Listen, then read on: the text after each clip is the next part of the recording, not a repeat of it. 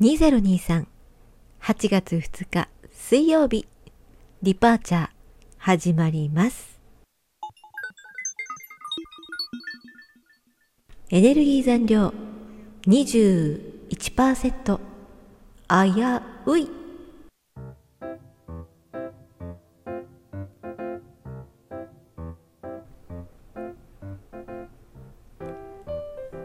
いちじかんごとに体のストレッチ、体を動かす、それを仕事中に続けてみようと思うというお話を数日前にしたんですけども、さすがにいちじかんごとっていうのは厳しいんですが、にじかんとかにじかんはんぐらいすると体がこう訴えてくるんですね。動いてくれ、動いてくれみたいな感じで。事務仕事といってもずっと座っているとばかりはね、いかないので、何かのついでに、立ち上がったついでにちょっと伸びてみるとか、自分が決めている運動をしてみるとか、そんな風に心がけていると意外とできるもんだなって思いました。以前よりもずっとずっと体が軽くて、就業時間になっても体がね、そんなに疲れていないという感じです。意識すればできるものなんですね。時間なんかないよ、できっこないよ。もしかしたらまだまだたくさん自分がそう決めているだけっていうことあるのかもしれないな、なんて可能性があるということは嬉しいもんだなと、伸びしろがあるというのは嬉しいもんだなと、ここ最近思っております。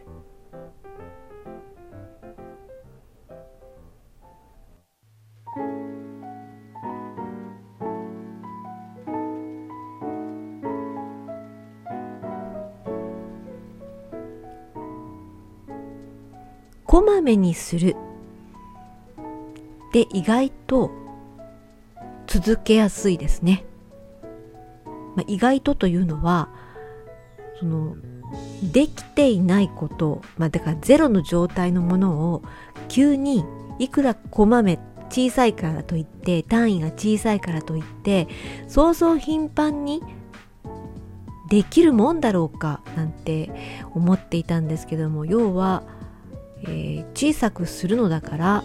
本来どっかの隙間にはめ込めるはずなんですよね。そのこまめに体操するっていうのとちょっとニュアンスは違うんですけど、目を休めるっていうこともね、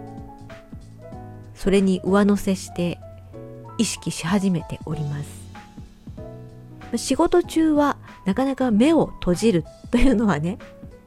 難しいというか、それこそちょっと、うん、なかなかできないんですが、ただ例えば電話電話の受け答えをしているとき、別に書類を見たりパソコンの画面を見なくてもいいお話の時ってあるじゃないですか。わずかに何秒、わずかに何分かもしれないけれど、その時間ちょっと目を閉じるというのはできてますね。できますね。あれは。ただ習慣にしようとするかしないか、それだけですね。目を閉じても会話は成立するはずなのに、目をしっかり開けてぼーっとカレンダーを見たり、意味もなくパソコンの画面を見たり、今まではそういうことをしていたなって思います。あとですね、あの私は最近本当に映画をよく見るんですけども、ホラー映画を見るときですね、ホラー映画の怖いシーン、来るな来るなっていうとき、あの予感がするときあるじゃないですか。あの時に目は閉じないんですけど、さっと目薬をさしてみました、先日。まあ、上を向くので、まずそのスクリーンからは目が、視界がねそれますけども、まあ、一つそれが怖いシーンから逃げる方法の一つ。そして目薬をした後パッてスクリーンに目を戻しても、この目薬のね液体のおかげで視界が歪んでるんですよ。滲んでるっていうか、水分のせいで。だからちょっぴり怖さが軽減します。なおかつ目がリフレッシュします。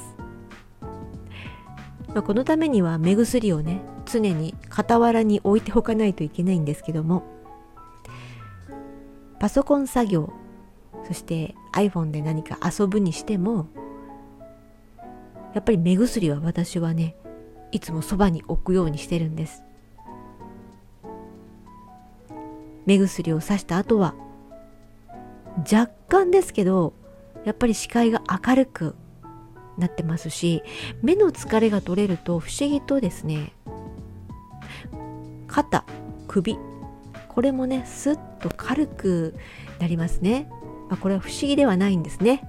あのつながっているからですね、神経とかね。目薬を傍らに置く、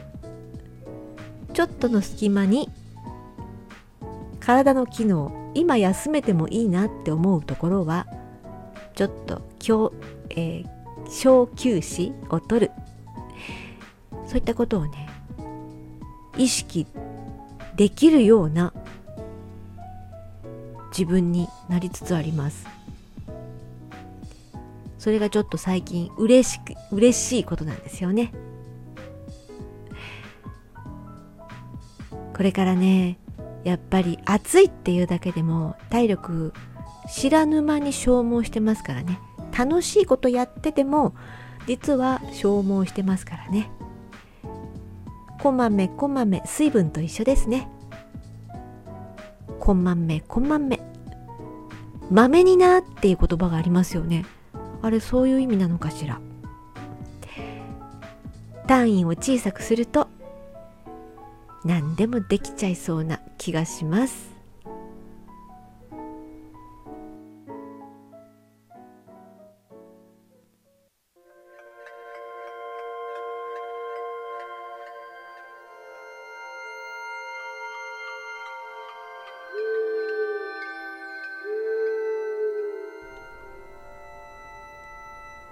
乗組員の皆様、エネルギーチャージステーションへ出発します。今日もたっぷりとチャージいたしましょう。